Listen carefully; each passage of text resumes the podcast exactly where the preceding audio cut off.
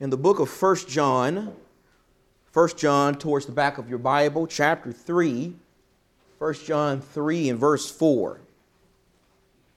The Bible says, Everyone who practices sin also practices lawlessness, and sin is lawlessness. When is the right time? When is the right time to do it?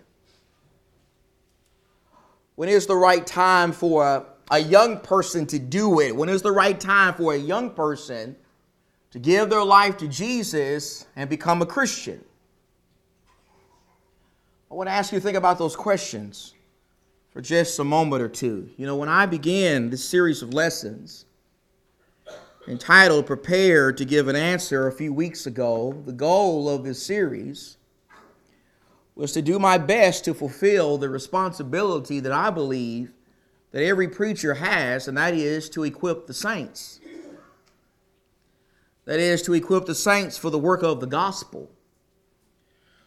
That is to fire up the saints and remind them that the core things that they believe about the gospel are true and then prepare them and motivate them to go out into the world and share those truths with as many people as they can. That was the goal, that is the goal of this particular series, but little did I know that by the time we got around to mid October, one of the lessons in the series was going to be very personal for me. It was actually going to hit me right in the face. It actually was going to have to be something that I lived and experienced before presenting it. You see, many of you by now are aware of the fact that our son, Sean Michael, obeyed the gospel this past Wednesday. This past Wednesday, he decided to put on Christ through baptism and become a Christian, and God knows, and the Lord Jesus knows, that when organizing these lessons and planning on when I was going to preach them, I had no idea that it was going to work out that way. I had no idea that he was going to want to do what he did when he did it. In fact, prior to the Sunday night of the week, I was doing a gospel meeting in Chicago. I didn't even know that my son was wrestling with this. You see, on the night of October the 3rd, that was a Sunday night when I was in Chicago for a gospel meeting, I preached a sermon called the book of life. I've actually preached that here. I preached it here a couple of years ago. You probably have forgotten about that lesson. Maybe you were asleep. I don't blame you. Many of you had to suffer through that lesson. The people in Chicago, they suffered through that lesson. And when I got back to my hotel room, my son, he told me, he said he needed to talk with me. He said he needed to talk with me about something serious and something personal. He said he needed to talk with me about his soul. He said he needed to talk with me about his sins. He says he needed to let me know that he was afraid of going to hell because he felt that his name was not in that book. He says, My name is not in the book of life. That's what my son looked me in my eye, looked me in my eye and told me, and I'm going to tell you something. That caught me completely off guard. That completely blindsided me, that knocked the breath out of me. I mean, after preaching that sermon a couple of hours prior, I figured that after presenting that lesson, maybe somebody in the audience, probably an adult, would come forward and respond. I figured that, that maybe somebody in the crowd, probably an adult, would have come forward, would have walked down the aisle and said, Preacher, I need that. I need what you're talking about in that sermon. I need to make sure that my name is put in the book of life. I figured that if anybody would have responded to that message that I preached on that day, it would have been some adult that was sitting there in the crowd. I did not figure that my son would come to me once we arrived back at the hotel and say to me, Hey, dad, I need to tell you something. I need that. I need what you're talking about in that sermon. I need to make sure that my name is found in the book of life. I did not anticipate that. I did not anticipate that happening. I was completely blindsided by that. And let me just ask you have you ever gone through that before? You ever gone through something like, like that before? Or you may be going through something like that right now? If you are, then let me ask you this what should you do? Uh, how should you respond? How should we respond? How should we respond to our children when they come to us and request to give their lives to the Lord? I mean, when? When is a young person ready to give their life to the Lord? When is a young person ready to become a Christian? I want to submit to you that that is a challenging thing to consider. That is a challenging thing to go through and to work through. It is a challenging thing to go through and work through with our children because the fact of the matter is, the Bible doesn't give us a specific age about this. The Bible doesn't give us a specific age of accountability. This is not like when they get their driver's license or they get to go and vote and the laws of the land tell us exactly how old they got to be to do that stuff. This is not like what we find in the Old Testament when God specifies how old Israelites had to be to go out for war or how old they had to be to be able to serve as priests at the tabernacle. Unlike that kind of stuff we find in the Bible, there is no specific age of accountability. There is no specific age that God gives us that lets us know exactly when a person is ready to become a Christian. And so the question is, the question is, how do we figure that out? How do we figure out when our kids are ready? How do we figure out when our kids are truly ready to give their lives to the Lord? If you don't mind, this morning in this study, I want to talk with you about that a little bit. If you don't mind this morning, I want to talk with you about the age of accountability. In fact, there are three different groups of people that I want to talk to in this lesson this morning. And the first group, the first group are the young people. I want to say some things to young people this morning. Now, that doesn't mean that if you don't consider yourself young, that you can go to sleep right now. Don't go to sleep. Don't tune me out. Don't start daydreaming. Don't start playing games on your phone or your iPad. No, I want everybody to pay close attention right now. But I especially want to say some things to our young people. For our young people in the room right now who may be wrestling with this and struggling with this, I got some things I want to say to you. And the first thing I want to say to you is this. First, young people, if you're wrestling with this right now, I want you to know that when you were born, when you came into this world, when you came out of your mama's womb, you were innocent.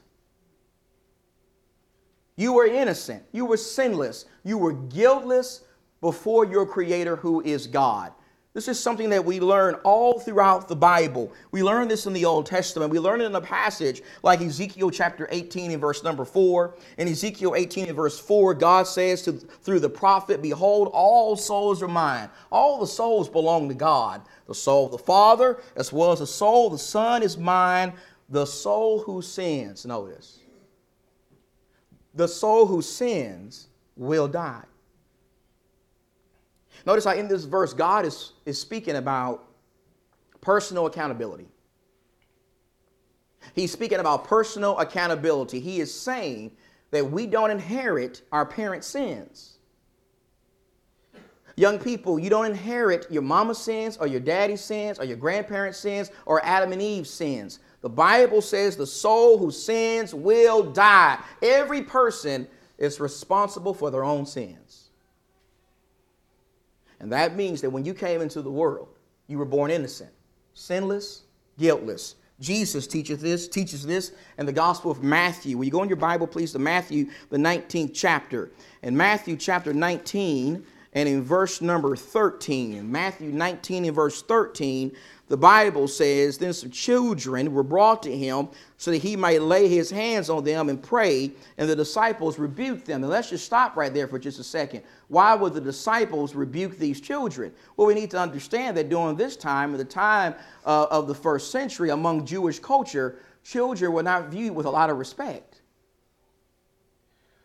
Children were actually viewed as second class citizens. They were not viewed in a very positive way in the time uh, of the apostles, in the time of Jewish culture in the first century. When we understand that, then we can see why the disciples don't like this. They don't like these little kids around Jesus. But verse 14 says, Jesus said, Let the children alone, and do not hinder them from coming to me, for the kingdom of heaven belongs to such as these. Notice how Jesus says that when it comes to little children, we're talking about babies. We're talking about toddlers, infants, five year olds, six year olds, even the children who are unborn, the children in their mother's wombs. Those precious children are innocent before God. They are sinless they are guiltless. Jesus says that the kingdom of heaven belongs to such as these. What does that mean? Well, simply put, that means that if the little children die today, guess what? They're going to be saved.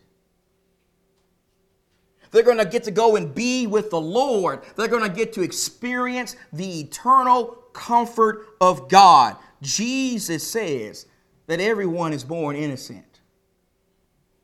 Everyone is born guiltless and sinless. Young people understand that. You were born innocent, but also understand there comes a time, if you keep living, when that innocence goes away.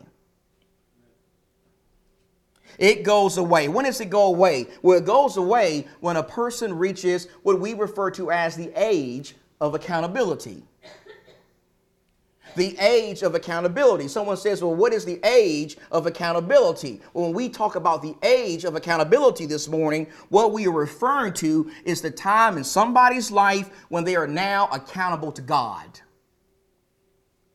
They're now accountable to Jesus. They're now responsible for their own actions and their own conduct and the own and their own decisions they make in their lives. You see, the accountable person, the accountable person is able to do some things that the innocent little child is not able to do. You see, unlike the baby and the toddler and the other little children, the accountable person has the ability to reason. He has the ability to reason and to think. The Bible talks about that in Isaiah chapter 1. In Isaiah chapter 1, please, in verse number 18. In Isaiah chapter 1, we go back to the words of God through the prophet. It says in verse number 18, Come now and let us reason together, says the Lord.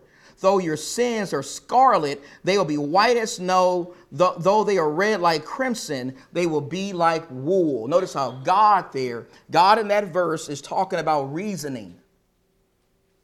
God is talking about thinking. He's talking about critical thinking. He's talking about critical thinking towards the seriousness of sin and what he can do about a person's sin when they're willing to submit to him and give their lives to him. Unlike babies and toddlers and infants and other small children, the accountable person has the ability to reason. They have the ability to reason and to think, and maybe another way we could say that is they have the ability to know right from wrong. They have the ability to know good from evil. They have a conscience. They have a conscience, and that conscience is hurt and it is convicted whenever they violate God's moral code. Moses talks about this in the book of Deuteronomy. In Deuteronomy chapter 1 and verse number 39, as Moses addressed the people of Israel, he said, Moreover, your little ones, who said you would who, who you said would become a prey and your sons who this day notice who this day have no knowledge of good and evil shall enter there, and I will give it to them, the land of Canaan, and they shall possess it. Notice how Moses here speaks of a generation of Israelites who for a time had no knowledge, no knowledge of good and evil. They could not discern good behavior from bad behavior. We put that with what the Hebrew writer says in Hebrews chapter 5. And in verse number 14, and the Hebrew writer says, But solid food is for the mature, who because of practice have their senses trained to discern good and evil. I got to tell you that when I read these passages, when I read these passages, I can't help but think about my, my daughter Faith. I can't help but thinking about my five year old daughter when I read these verses. You see, when it comes to our daughter Faith, whenever she does something wrong, maybe she takes a, a candy bar out of Walmart without us knowing about it, and we, we didn't have a chance to pay for it, and we get in the car and we see she has a candy bar that we didn't know about. Well, when Faith does something like that, at this point in her life, she doesn't have a clue of what she has done. She doesn't have a clue that she stole something. She doesn't have a clue that she has broke a law of the land. She doesn't have a clue that she has broke God's law because she stole something. She took something without lawfully purchasing it. Her conscience is not impacted by that. Her conscience feels no guilt about that. She thought that what she was doing was okay. It's up to us as her parents to teach her that that's not right, that's not good. She's a little child. She doesn't have a conscience that is impacted by that, but the accountable person, the accountable person is different. The accountable person feels a sense of guilt whenever they do something like that. The accountable person has their God given conscience pricked. They have a great sense of guilt when they do something like steal or lie or hurt someone else. Paul talks about this in 2 Corinthians chapter 7 and verse number 9. When Paul told the Corinthians, I rejoice, not that you were made sorrowful, but that you were made sorrowful to the point of repentance for you were made sorrowful according to the will of God, so that you may not suffer loss in anything through us. Notice I hear Paul talks about a sorrow that leads to repentance. He's talking about godly sorrow. He's talking about an emotion that someone feels because they know they've done something wrong. They know they violated God's law. We see this in a practical way in Acts 2 and verse 37. Remember how after those people those 3,000 people on the day of Pentecost, they heard Peter preach that powerful sermon about Jesus. They heard him preach about how Jesus was the Lord and the Christ, but unfortunately they had killed him. Well, after they heard that sermon, the Bible says that they were pierced to the heart.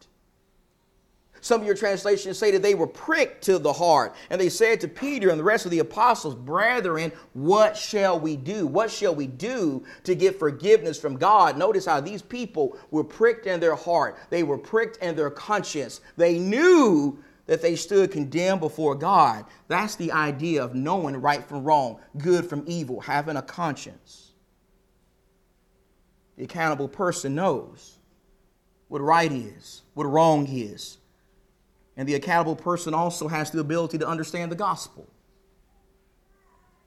They may not know everything about the Bible, but they can understand the core message of the gospel, unlike little babies, unlike infants, other small children. The accountable person is able to understand what the Bible teaches about sin.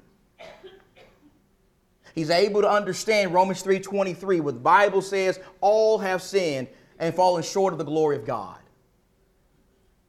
He or she is able to understand Romans 6 and verse 23, where the Bible says the wages of sin is death, spiritual death, eternal separation from God, the accountable person. He's able to understand what the Bible teaches about sin, and he's also able to understand what God has done for him to take care of his sin problem. He's able to understand Ephesians 2 and verse 8, where the Bible says, For by grace you've been saved through faith, and that not of yourselves, it is the gift of God. The accountable person realizes that God has extended his grace to help save him from, from his sins. He understands that God's ultimate demonstration of his grace is found in Jesus Christ, where the Bible says in John 3 verse 16, For God so loved the world that he gave. That's God's grace. He gave his only begotten Son, that whoever believes in him should not perish, but have eternal life. Paul puts it this way in Romans 5 and verse 8, where he says, But God demonstrates his own love toward us, and that while we were yet sinners, Christ died for us. Much more then, having now been justified by his blood, we shall be saved from the wrath of God through him. The accountable person is able to understand what the Bible is teaching here. The accountable person is able to understand that because of bad choices that have violated the will of God, they are sinners. They are sinners who are separated from God and they're destined to be on God's the receiving end of God's wrath. They're destined to be lost in hell forever. But God, in His great grace and God, in His great love and God, in His great mercy, He gave them His Son. He gave them His Son to die on the cross and pay the penalty for their sins. He gave them His Son to, to redeem them and to make it so that the barrier between them and God is torn down. Jesus died on the cross for their sins. And he was raised from the dead. The accountable person is able to understand that. The accountable person is able to understand the core message of the gospel. They're able to understand what sin is and that they've committed sin and that Jesus saves them. In fact, not only are they able are they able to understand the gospel, they also are able to obey the gospel. They're able to take the steps that God has prescribed to accept His grace on His terms. They're able to have faith in God. Hebrews 11 and verse 6 says, And without faith, it's impossible to please God. The accountable person is able to hear the gospel and develop faith. The accountable person is also able to repent of sin turn away from sin, give up sin, have a change of mind towards sin, which leads to a change in their lives. Luke 13 and verse 3, unless you repent, Jesus says, you will, you will perish. The accountable person is able to repent. And the accountable person is also able to confess he or she is able to confess what they believe about Jesus. Do they believe Jesus is the Lord and the Christ? And they're also able to understand what baptism is all about. They're able to understand how through baptism, they're able to come into contact with the blood of Jesus Christ that washes away their sins. They're able to understand what Paul says in Romans 6 and verse 3, where Paul says, Or Do you not know that all of us who were baptized into Christ were baptized into his death? They are able to understand Acts 22 and verse 16 where the Bible says, Arise and be baptized, having your sins washed away. They're able to understand Acts 2 and verse 38, where Peter says, Repent and be baptized for the forgiveness of your sins. The accountable person, the accountable person is able to understand those verses and do what those verses say. The accountable person understands what baptism is all about, and the accountable person is also able to understand what commitment is all about. He's able to understand what's involved in becoming a Christian, being a Christian. It's not something you just do on Sunday, it's something you do every day. It's your lifestyle, it's who you are. It's who you are at home, at school, when you're with your sports team, when you're with your friends. Whatever you're doing, you're all about living for Jesus Christ. In Luke chapter 9 and verse 23, Jesus says, If anyone wishes to come after me, he must deny himself Take up his cross daily, daily, and follow me. The accountable person understands that being a Christian is about commitment. It's about living for Jesus every single day. The accountable person has the ability to reason and think, know right from wrong, understand the gospel, and obey the gospel. That's what the scripture tells us. And let me emphasize again the Bible doesn't give us a specific age as to when a person is ready to do this stuff. The Bible doesn't give us a specific age of accountability. It doesn't give us a specific age as to when a person is ready to be baptized. It's not there. It's not in the Old Testament. It's not in the New Testament. If there was a specific age of accountability, believe me, brothers and sisters, it would be in the Bible. God didn't forget to include it in the Bible. It's not in the Bible for a reason. The reason why there's no specific age of accountability in the Bible is because God knows His creation better than we do. God knows human beings better than we do. God knows that different people reach the age of accountability at different points in their lives. When I was doing local work in Leesburg, Florida,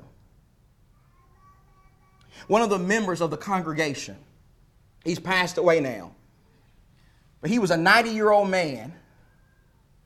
He wasn't preaching anymore, he had retired, but he was a 90 year old man and he had spent 70 years of his life preaching the gospel. He was a preacher.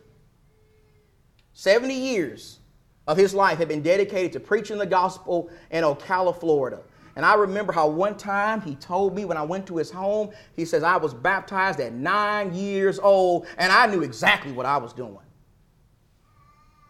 He said, he said I knew I was a sinner. I knew I wasn't right with God. I knew what the gospel taught, and I knew I wanted to give my life to Jesus Christ. That man had been a Christian for over 80 years, and he went to his grave staying true to that. He says, I knew what I was doing. Some people reach the age of accountability at nine. Some reach it at 10. Some reach it at 11. Some 12, 13, 14, 15, 16 the Bible doesn't give us a specific age. It doesn't give us a specific age. And so, young people, if you've never been baptized before and you know, you know that you know right from wrong, you know good from evil, you feel that you are a sinner, you have violated the will of God, and you want to come to Jesus, if that's how you feel today, then you know what you need to do? You need to go home and talk to your parents about that. You don't need to easily dismiss those feelings. You, you, don't need to act as though, well, that's not really a big deal. I'm young. I have plenty of time to serve God later. No, no, no, no, no. If you really feel that way today, then the first thing you need to do when you leave here is you need to talk to your parents. Talk to your mama and talk to your daddy. In fact, speaking of your parents, let me say some things to your parents if you don't mind. For those of you who are children, who have children, if you have children who have come to you with a desire to be a Christian, Believe me, I know firsthand now that it is hard to determine if they're truly ready. It is hard to determine if they're really ready to give their life to the Lord. I mean, on one hand, we certainly don't want to pressure them. We don't want to pressure our kids to become Christians. In my case, with my son, I determined a long time ago that I wasn't going to pressure him to become a Christian. I wasn't going to pressure him to get baptized. I was going to wait until he came to me and said, Dad, I'm a sinner. I want to get my life right with God. I was determined to wait till that day came. Like any parent who's trying to raise a soldier for the Lord, I didn't want him to obey the gospel for the wrong reason. I didn't want him to obey the gospel to please me or his mama, or because other young people in the church may be getting baptized, or because maybe some older people in the church are trying to pressure him to get baptized because they feel he's ready. I didn't want my son to go through that. I wanted him to do what the people in Acts 2 did. Remember what happened in Acts 2 in verse 37? The Bible says that when they heard this, when they heard the gospel, they were pierced to the heart, and they said to Peter and the rest of the apostles, Brethren, what shall we do? Now, while there is some preaching going on there, while there's some admonishing going on there by Peter, notice how none of the apostles pressure these people to, to become Christians. They don't grab these people and throw them in the baptistry. That's not what they did. These people were pierced in the heart themselves. They made a decision to give their lives to the Lord. That's how God wants it to be. God wants people to willingly give their lives to Him. And so we don't want to pressure our kids to become Christians, but at the same time, we don't want to discourage them. We don't want to easily dismiss them it's not being ready to become Christians. I mean, there's some danger in that approach as well. I mean, that approach may kill their zeal, it may kill their desire to ever become Christians. We don't want to pressure them. We sure don't want to discourage them. You know what we want to do? Well, we want to help them, right? We want to help our kids. We want to help them work through this process. In fact, there's nobody on the earth who is more equipped to help our kids work through this than us. And Moses talks about that. But I think the best passage in the Bible for parents is Deuteronomy 6. You're not going to find a better passage in the Bible for parenting than Deuteronomy 6. This is a verse that we hang up all over the place in our home. In Deuteronomy chapter 6 and in verse number verse number 7, Moses told the children of Israel, their parents, the parents of, of, the, of the children, Deuteronomy 6 and verse 7, he says, When it comes to the word of God, you should teach them diligently to your sons, and you should talk of them when you sit in your house, and when you walk by the way, when you lie down, and when you rise up. You should bind them as a sign on your hand, and they should be as frontals on your forehead. You should write them on the doorposts of your house and on your gates. What is Moses talking about there? Well, he's talking about creating a culture of Bible teaching in the home making the Bible everything we're about in this home. We're going to talk about it, we're going to eat it, we're going to drink it, we're going to sleep it. We're all about the Bible in this house. That's what Moses is talking about. And Paul puts it this way in Ephesians chapter 6. Ephesians 6 and verse 4. He says, Fathers, do not provoke your children to anger, but bring them up in the discipline and instruction of the Lord. Notice how, when it comes to the responsibility of raising young people who love God who, and who want to serve God and devote themselves to God, that responsibility is placed right in the lap of parents. It's placed in the lap of parents. It is not placed in the lap of the brothers and the sisters in the local church. It is not placed in the lap of the elders or the deacons or the preacher or the Bible class teachers. No, sir, and no, ma'am. That is not what the Apostle Paul is teaching there. Paul says that this responsibility to teach children the Bible is placed in the laps of parents. It is placed in the laps of mamas and daddies. Mamas and dads have been given this task because nobody knows their children like them. No one spends as much time with their children as them. No one is able to monitor their maturity and their decision making like their parents. If anybody's going to help our children figure out if they're ready to give their lives to the Lord, it is going to be us. Nobody knows our kids like us. That's the bottom line. In fact, for those parents, who have children who come to you and they desire to become Christians, instead of immediately saying to them, Well, hey, let's jump in the car and go get to the baptistry, or instead of saying to them, Well, no, I don't think you're ready, instead of saying either one of those things, you know what we need to do? We need to talk about it. We need to have some dialogue. We need to sit down and start asking some questions. Let's ask questions like, Why do you want to become a Christian? Why, why do you want to get baptized? Why is this such an urgent matter for you? If this is an urgent matter for you, I want to know why. Why do you want to do this? If they immediately give us the wrong answers to those questions, if they say, Well, I want to get baptized because my friends are getting baptized, or I want to take the Lord's Supper, or I want to please you, mom and dad. If they say that kind of stuff to us, we know they're not ready. They're not ready. We need to talk about this some more.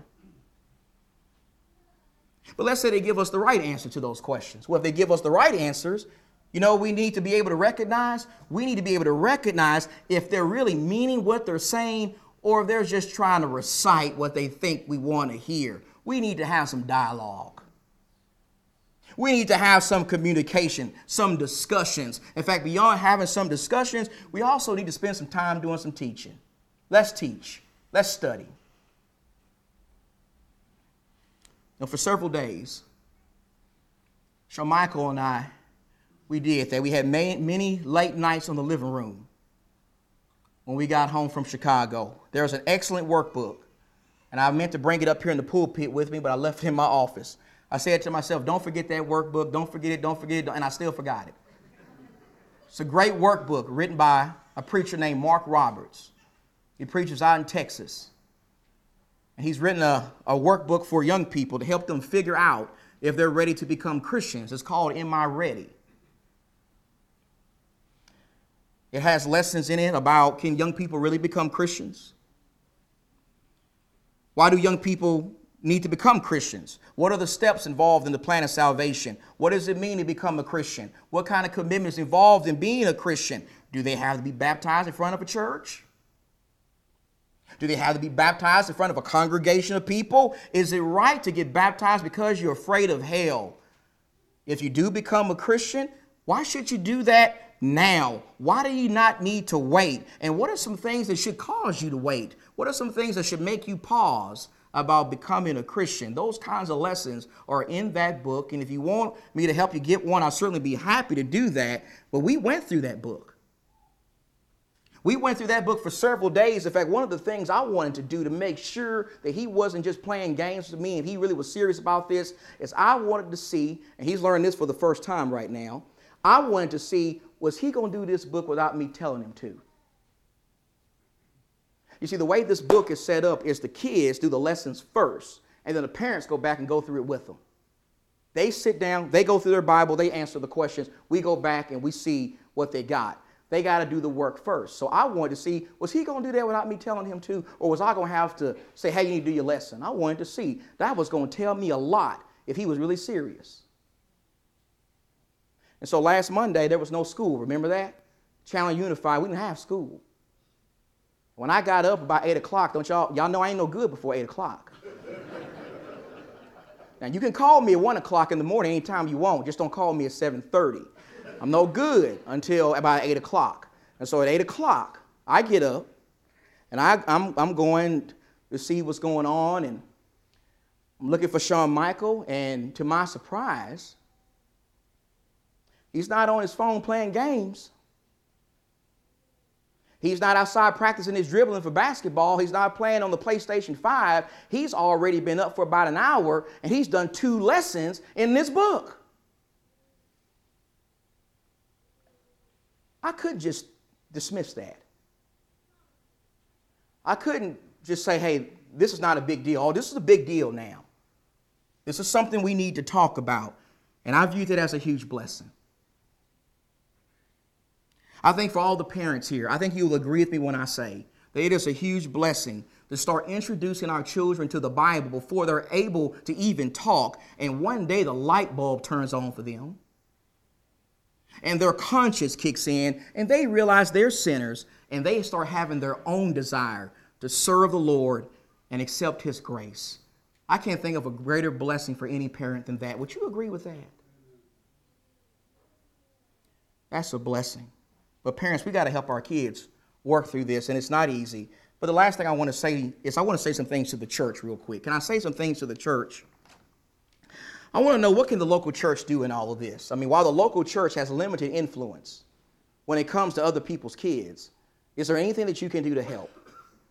Is there anything that you can do to help parents and children who are wrestling with this right now? Well, let me give you three things you can do. Every member of this church can do for the parents and the young people. First, as a local church, we can pray. We can pray. We can pray every single day. Every single day when we go to God in prayer, we need to be praying for the parents. We need to be praying for the young people. We need to be praying every day that God will help the parents and help the young people as they work through this delicate matter together. If we know of some folks in this church who are dealing with this right now with their kids, we need to be praying about this. We need to pray about this every day, and we also need to be encouraging. We need to be encouraging the parents. We need to be encouraging the young people. We need to be encouraging every young person who wants to start serving Jesus Christ. I'm going to tell you something. My son, when we got in the car Wednesday night, he was walking on the moon. He was walking on the moon because he felt so overwhelmed by the love and the kindness and the support from members of this church. People who have been Christians for decades were coming to him and showing him so much love. He told me he will remember that for the rest of his life. He'll never forget that. This church was so kind and so welcoming to a young disciple, and my family thanks you. That's what a local church is supposed to do. Instead of getting into God's territory and judging somebody's heart by our own standard of age of accountability, God wants us to leave the judging to Him, and we just need to encourage. We need to be kind. We need to just do the best we can to keep putting more logs on that spiritual fire for young people. We need to encourage, and I thank you for being such an encouraging church. In fact, and beyond encouraging, we need to celebrate. Isn't that what we read in our scripture reading this morning? Celebrating. The angels were celebrating. Jesus talks about angels rejoicing. Jesus talks about angels throwing a spiritual party in heaven. Why were they throwing a spiritual party in heaven? Well, they were doing that because they were so happy about sinners coming to God. They were so happy about all sinners coming to God, not just 25 year old sinners, not just 35 year old sinners, not just 50 or 60 year old sinners. No, the angels are happy when all sinners, even young sinners, decide to come to God. When young people reach an age of accountability and they start deciding to dedicate themselves to God, the angels rejoice over that too. The angels are happy about that too. They don't sit in heaven and go, well, you know what? That case of conversion is not really a big deal because both of their parents are Christians and they haven't been at the age of accountability for very long, so that's really not worth throwing a party for. No, sir, no, ma'am. What the Lord teaches is every time a sinner comes to God, the angels are happy. The angels rejoice. The angels celebrate and throw a party, and we need to also we need to celebrate that as well. We need to always make sure that we understand the huge significance that is attached to sinners coming to God. The only one who shouldn't be happy about that is the devil. And so that's the things I want to say about that today. And I hope that can bless you and, and help us all as we try to help young people serve the Lord. You know, we went through some uncharted territory for a couple of weeks. Uncharted waters, but Lord willing, guess what? There's going to come a time when Gigi and I are going to have to do this all over again. Before Sean Michael got baptized, his sister comes up to me and says, Hey, when do I get to get baptized? I told her, Don't even think about it. We're a long way from that. Don't even think about it.